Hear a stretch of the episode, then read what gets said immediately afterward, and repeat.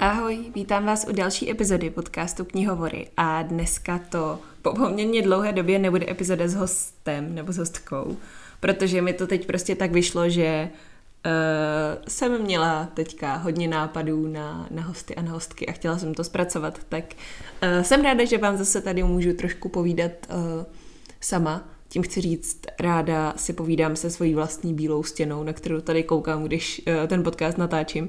Ale já jsem zjistila, že když koukám na něco jiného, co mě rozptiluje, tak mě to právě pak hrozně rozptiluje a nejsem vůbec schopná mluvit. Takže ano, při nahrávání podcastu koukám do bílý zdi, protože pak víc přemýšlím nad tím, co říkám, než nad tím, uh, na co zrovna koukám. Uh, No, to jsem odběhla už v prvních 40 vteřinách, nevadí. Každopádně vítám vás moc a moc u dalšího přečtena Eh, což nevím, proč říkám tak entuziasticky, protože tohle asi bude nejkratší přečten, na co jsem tady podle mě točila. Uh, ale chtěla jsem ho udělat zvlášť, abych se namotivovala za prosinec přečíst hodně knížek. Um, každopádně v listopadu jsem se teda dostala ke čtyřem knížkám a poslechla jsem si dvě audioknížky, takže jako přece jenom mám o čem mluvit a ty knížky teda všechny byly přes 350 stránek, takže docela bychle. Uh, ale um, no řekněme, že už asi bych měla oficiálně přiznat, že jsem ve čtecí krizi a že mě prostě uh, nebaví, co čtu a tím pádem nečtu. A taky čtu strašně moc filozofických textů a, a věcí na univerzitu a nějak mě to semílá, tak doufám, že ještě svoji čtecí výzvu do ženu. Momentálně, když tohle natáčím, tak jsem o tři knížky pozadu, tak jsem na sebe zvědavá, jak za měsíc přečtu 13 knih, ale třeba se mi to povede. Kdo ví. Uh, byl by to totiž první rok, kdy jsem nesplnila svoji čtecí výzvu, což nevím, jestli bych přenesla přes srdce. Pojďme se teďka vrhnout na mých šest přečtených nebo poslechnutých knížek za listopad.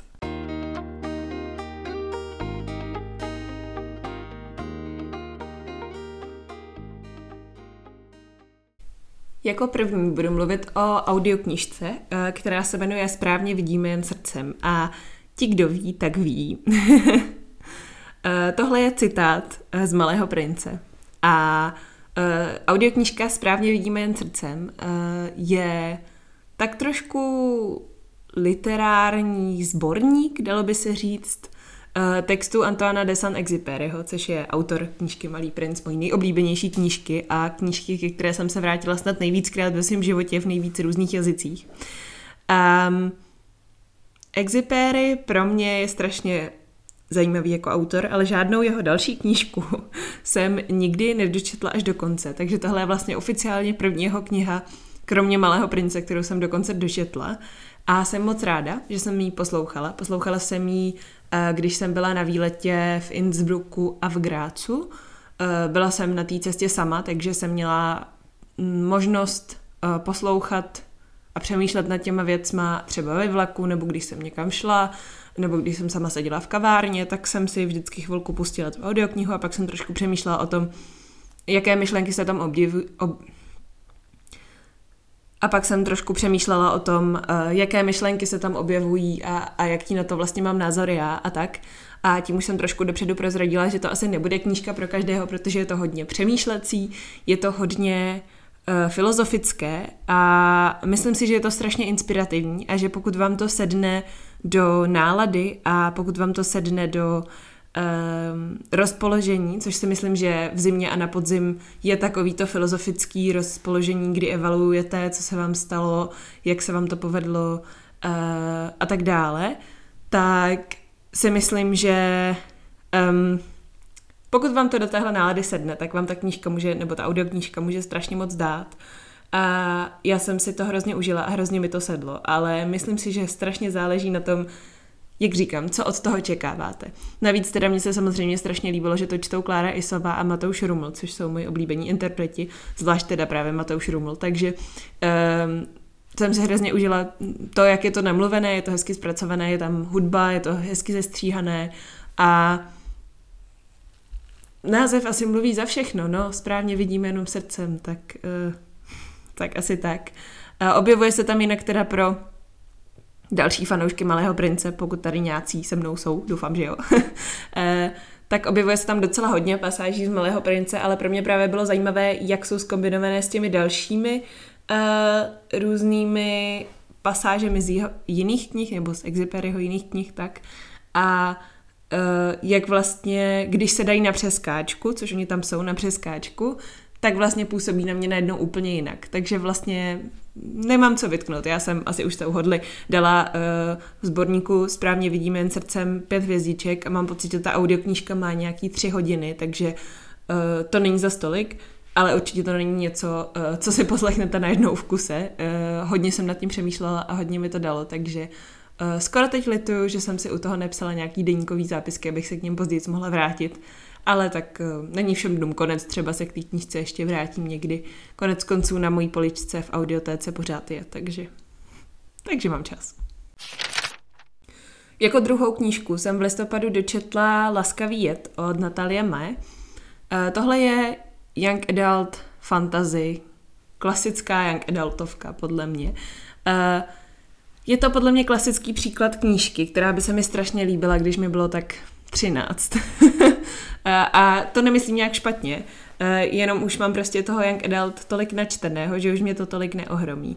Ale jinak Laskavý jet je teda uh, fantazy ve světě, kde každý má nějakou, uh, vlastně každý, skoro každý člověk má nějakou schopnost a ta hlavní hrdinka umí mluvit se zvířaty a shodou náhod se dostane do takového závodu následníků trůnu, kde vlastně musí zachránit toho svého následníka, ale pak se najednou omylem, kromě toho, že se dostane do toho jakoby závodu, tak se dostane uh, na roli oběti, takže prostě ten uh, následník, který vyhraje ten souboj, tak pak musí tu hlavní hrdinku za hru zabít, aby se mohl stát králem nebo královnou, což teda zní to hodně zamotaně, je to hodně zamotané, trvalo mi docela dlouho, než jsem se v tom zorientovala, ale co je super, je, že kromě toho začátku, pak, když už se ten děj rozjede, tak uh, je to hodně akční, pořád se tam něco děje, pořád se někam posouváme a nestojíme na místě, ačkoliv některé scény jsou tam psané docela podrobně, což se mi fakt líbilo, že vlastně tady ten kontrast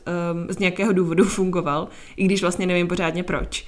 Um, líbilo se mi uh, jak autorka pracuje s tím světem, teda mohla s ním pracovat mnohem víc a líp, kdyby se jí asi chtělo. Ten svět má fakt zajímavou premisu, ještě se to celé odhrává v poušti a uh, zkrátka a dobře, je tam spousta věcí, které by mohly být využité. Myslím si, že by mohly být využité v dalších dílech. Mám pocit, že to má být uh, trilogie, nebo aspoň tolik informací uh, je na Goodreads. ale vždycky se to může změnit, ale druhý díl už, už má i obálku a tak, takže minimálně dva díly z toho určitě budou.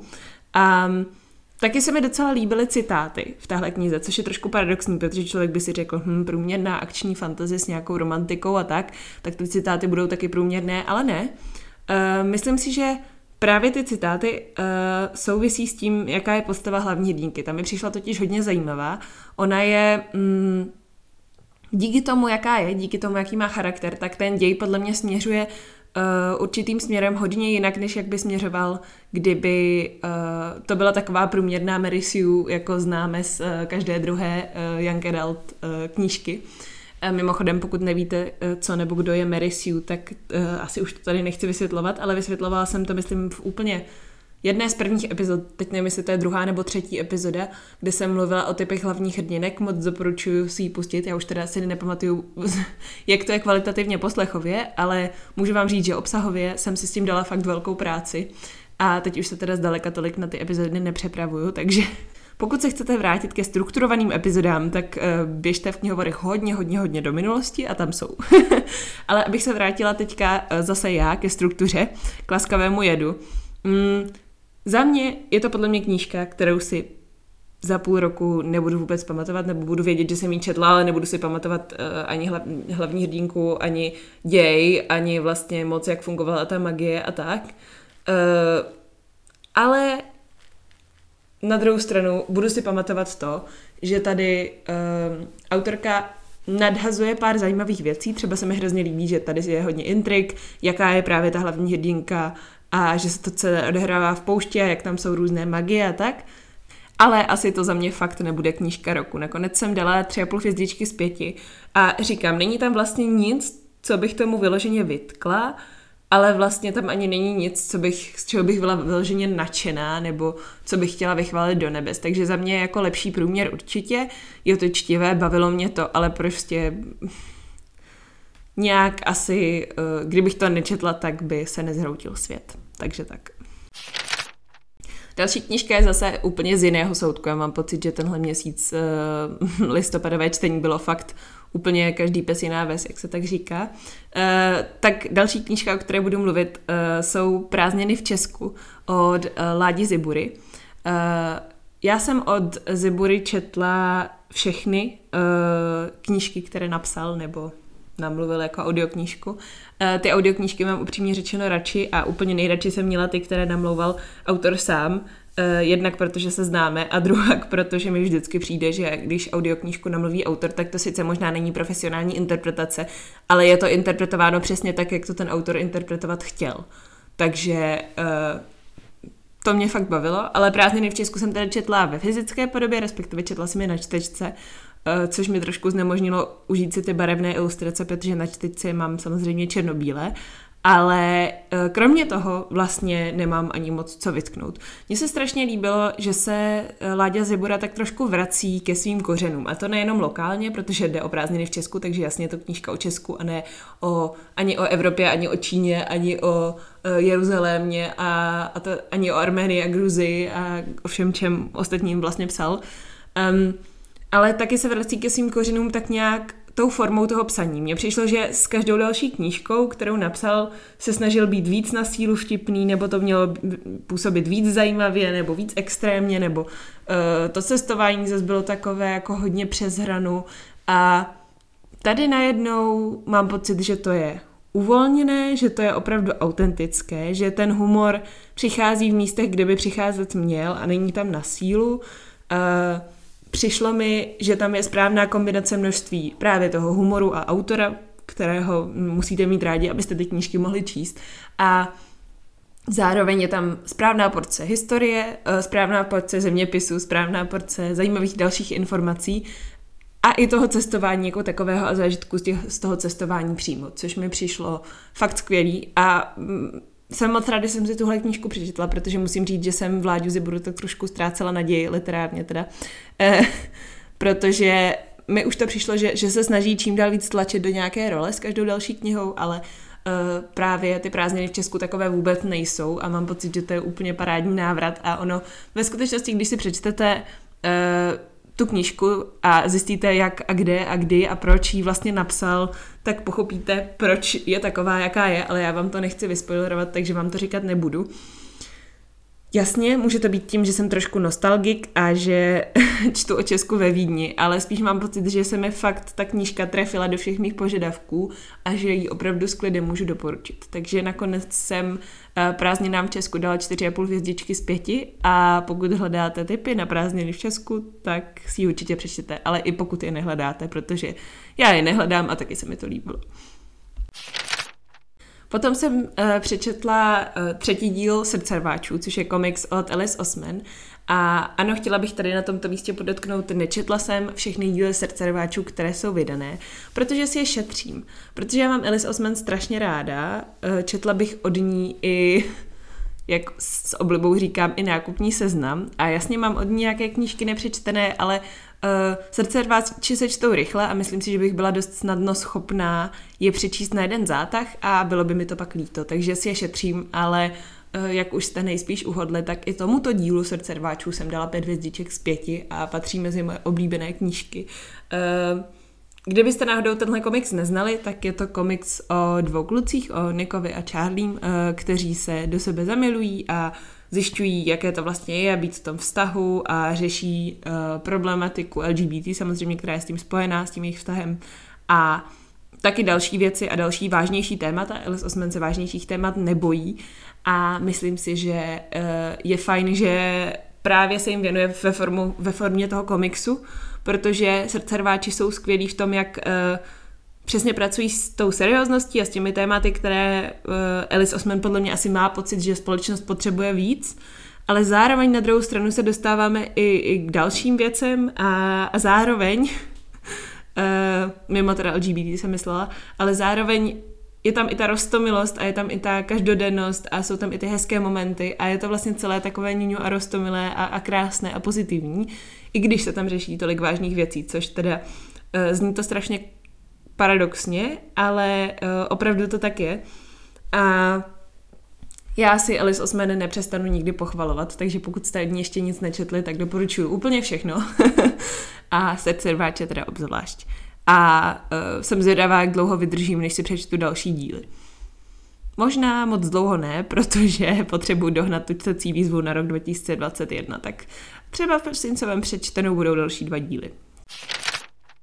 Potom tady mám druhou a poslední audioknihu měsíce a to je Smrtící luna od N.K. Jemisin. Uh, eh, N.K. Jemisin je autorka mojí oblíbené série Zlomená země, uh, která mě strašně dostala a mluvila jsem tady o, mám pocit, všech třech dílech v průběhu různých přečteno uh, epizod.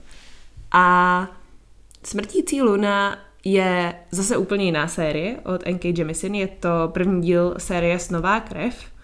A je to um, knížka, jejíž děj se inspiruje uh, Egyptem, nebo starověkým Egyptem, tak. A jde o to, že tam jsou lidé, kteří umí uh, brát sny, dalo by se říct, um, kteří vlastně, když někdo umírá, tak z něj tak nějak vezmou tu jeho životní energii a pak ji dokáží přetavit třeba na léčení a tak podobně. Uh, ten koncept se mi strašně líbil a hrozně mě zaujal a samozřejmě uh, jsem věděla, že to napsala N.K. Jemisin, takže jsem si samozřejmě tu knížku chtěla přečíst, protože Zlomená země za mě je úplně fantastická série. No a byla jsem strašně zklamaná, ale hrozně... mě to tady úplně bolí o tom mluvit. Já už jsem, protože jsem tuhle audioknížku měla na recenzi od audiotéky, tak už jsem psala recenzi a jsem vydávala příspěvek na Instagram, ale pořád nemůžu uvěřit tomu, že musím znova a znova říkat, že se mi to prostě fakt nelíbilo. Mě ta knížka na tolika úrovních zklamala, že jsem ani nevěřila, že to je možné. Já jsem šla do toho s tím, že jsem věděla, že hodnocení jsou horší než u zlomené země, ale říkala jsem si, dobře, tak N.K. Jemisin samozřejmě každému nesedne a tak dále, ale tohle je fakt strašně, strašně, já nevím ani, jaký mám použít jiný slovo než basic. Eh, je to dějově strašně předvídatelná knížka. Uh, a mám pocit, že postavy asi půlku knihy někam jdou, pak tam dojdou, něco se stane je tam velké lepé finále asi na pěti stránkách a tím to skončí. A já jsem tak nějak nečekala, že něco takového by Jemisin mohla napsat, protože to je prostě pro mě úplně nepochopitelné. Ona napsala tak fantastickou sérii a teď najednou přijde tohle. Asi předpokládám, že hlavním bodem toho příběhu, nebo spíš naopak té knihy, eh, neměl být ten příběh, ale vyobrazení lidí a států, eh, který vlastně je slepý vůči nějakým špatným věcem, co se tam dějí v souvislosti s těmi právě sny, co já nechci úplně prozrazovat, ale na mě to nefungovalo. Já jsem neměla pocit, že mám dost informací ani o tom státu, ani o tom problému, ani o těch postavách a vlastně jsem pořád jenom sledovala, jak někdo někam jde, nebo někdo ně, s něčím vnitřně bojuje, co jsem vlastně moc nechápala a, a nedokázala jsem se do toho vcítit a, a bylo to celé prostě na mě to působilo, jako kdyby to někdo spatlal na koleni jako scénář pro telenovelu a, a pak to nějak nechal uležet a udělal z toho knihu. A fakt, fakt mě mrzí, že tohle musím říkat, ale prostě to pro mě vůbec nefungovalo. A já věřím, že tahle knížka si najde svoje čtenáře. Vím, že uh, jsem se koukala i na Goodreads a má taky pětihvězdičková hodnocení. Najde se lidi, které to zaujme. Ale pro mě to prostě vůbec nijak nefungovalo a nebylo to prostě... Nezanechala ta knížka na mě vlastně vůbec nic moc jako pozitivního. Kromě toho, že se mi teda fakt hrozně moc líbil ten námět a ten nápad, ale to zpracování, to se mi teda vůbec, vůbec mi to nesedlo a už se k tomu nechci vracet, nechci to rozšiřovat, nechci se k tomu vyjadřovat, protože nedokážu slovy popsat to, jak strašně mi to je líto. Takže smrtící luně jsem nakonec dala s zatnutými zuby dvě hvězdičky z pěti a to teda z toho jedna a půl eh, byly za uh, formát audioknihy a jedna byla, eh, jedna půlka byla za hezkou obálku. Takže asi tak. Um, no, asi už bych se tady o tom nerozpovídávala. Omlouvám se, jestli vás to odradilo od čtení, ale fakt vám tuhle knížku asi doporučit nemůžu, no. Poslední knížka, eh, kterou jsem eh, v listopadu četla, tak to je Srdce Evropy od Pavly Horákové a tu vám naopak doporučit rozhodně můžu. Eh, Pavlu Horákovou jako takovou nejspíš taky, ale hlavně Srdce Evropy, protože to je první a jediná knížka, kterou jsem od téhle autorky četla. A já jsem hodně překvapená, že nakonec uh, se mi to líbilo a nakonec jsem vlastně to hodnotila pozitivně, protože um, tenhle román je hodně, no řekněme, že je to něco úplně jiného, než co běžně čtu. Uh, tahle kniha má dvě dílové linky a v jedné se potkáváme s Aneškou, která uh, žije v současnosti, fakt je to z roku 2020, takže tam je pandemie a všechno. A uh, ona se vydává do Vídně za prací a zatím, a že uh, vlastně chce trošku zkoumat uh, místa a odkazy na paměti svojí uh, předchůdkyně nebo předkyně uh, Kateřiny.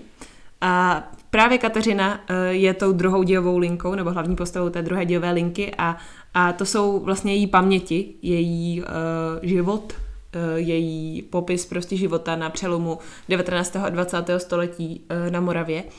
A je strašně zajímavé, jak, uh, jak vlastně, když to prezentuju, tak mi to zní hrozně nudně, ale mě to fakt bavilo. Uh, je fakt, že je to hodně historické, je to hodně dlouhé, je tam hodně detailů, ale tím, že jsem četla knížku o místech ve Vídni, na kterých jsem byla, ve kterých teď žiju, eh, které znám, kam si můžu dojet metrem a eh, tak, tak prostě pro mě to bylo úplně, byl to úplně nový zážitek a hrozně mě to bavilo. Jasně, samozřejmě nejradši bych vám doporučila, přečtěte si Srdce Evropy, eh, až budete ve Vídni, ale chápu, že to není moc realistická představa, ale i kdybyste nebyli, tak si myslím, že se vám to líbit může, jenom nesmíte čekat uh, plno akce. Uh, ta knížka je hlavně o tom zjistit, uh, jaký vlastně ten Kateřiny život byl a jak se v té době žilo, jak to vypadalo, jak vlastně jiný náhled na ty dějiny, které známe z dějepisu, může člověk mít, když si uvědomí, aha, ale jednotliví lidé tohle vůbec přece takhle nevnímali v té době. A, a pro ně třeba byla, konkrétně pro Kateřinu byla třeba Vídeň blíž než Praha, takže události z Prahy ji vlastně moc nezajímaly, i když patřila tak nějak k tomu českému státu. A patřila doopravdy? To je otázka, kterou ona se tam vlastně taky zabývá. A mm, myslím si, že tohle je hodně přemýšlivá kniha, že uh, chce čas. Já jsem ji četla skoro měsíc a jsem ráda, že jsem ji takhle četla, protože jsem měla potřebu se nad těmi věcmi, co se tam řešily, zamyslet a dojet si, jak říkám, na místa zase, která navštěvuje ta Aneška uh, v současnosti. A byl to fakt fajn zážitek. Uh, myslím si, že mi to hodně dalo i co se týče mého studia, což samozřejmě zase je individuální věc, ale uh, myslím si, že je to fakt zajímavá kniha a nikdy jsem nečetla nic podobného. Podle mě by se teda zasloužila trošičku proškrtat. Myslím si, že mohla být třeba klidně o 100 stránek kratší a nic by se vlastně nestalo. Ale celkově můžu říct, že opravdu jsem příjemně překvapená.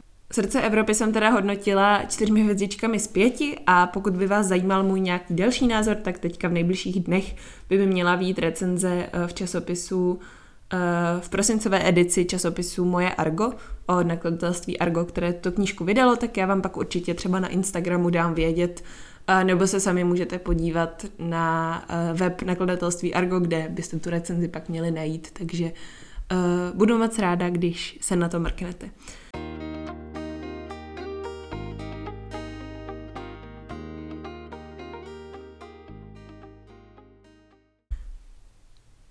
No a to už je z mojí strany pro dnešek úplně všechno. Eh, já vám moc děkuji, že jste si tuhle epizodu poslechli a protože už jsem se konečně naučila správně dávat okýnka na Spotify, tak pokud byste chtěli, tak mi můžete napsat, co za vás byla ta nejlepší uh, listopadová knížka. Uh, jestli si to ještě pamatujete. za mě to teda určitě byly srdcerváči a správně vidíme jen srdcem. Oběma jsem dala pět hvězdiček z pěti. A uh, no, těším se, co si přečtu v prosinci. Tak jo, tak se mějte krásně, čtěte a uslyšíme se zase nějaké příští úterý. Ahoj!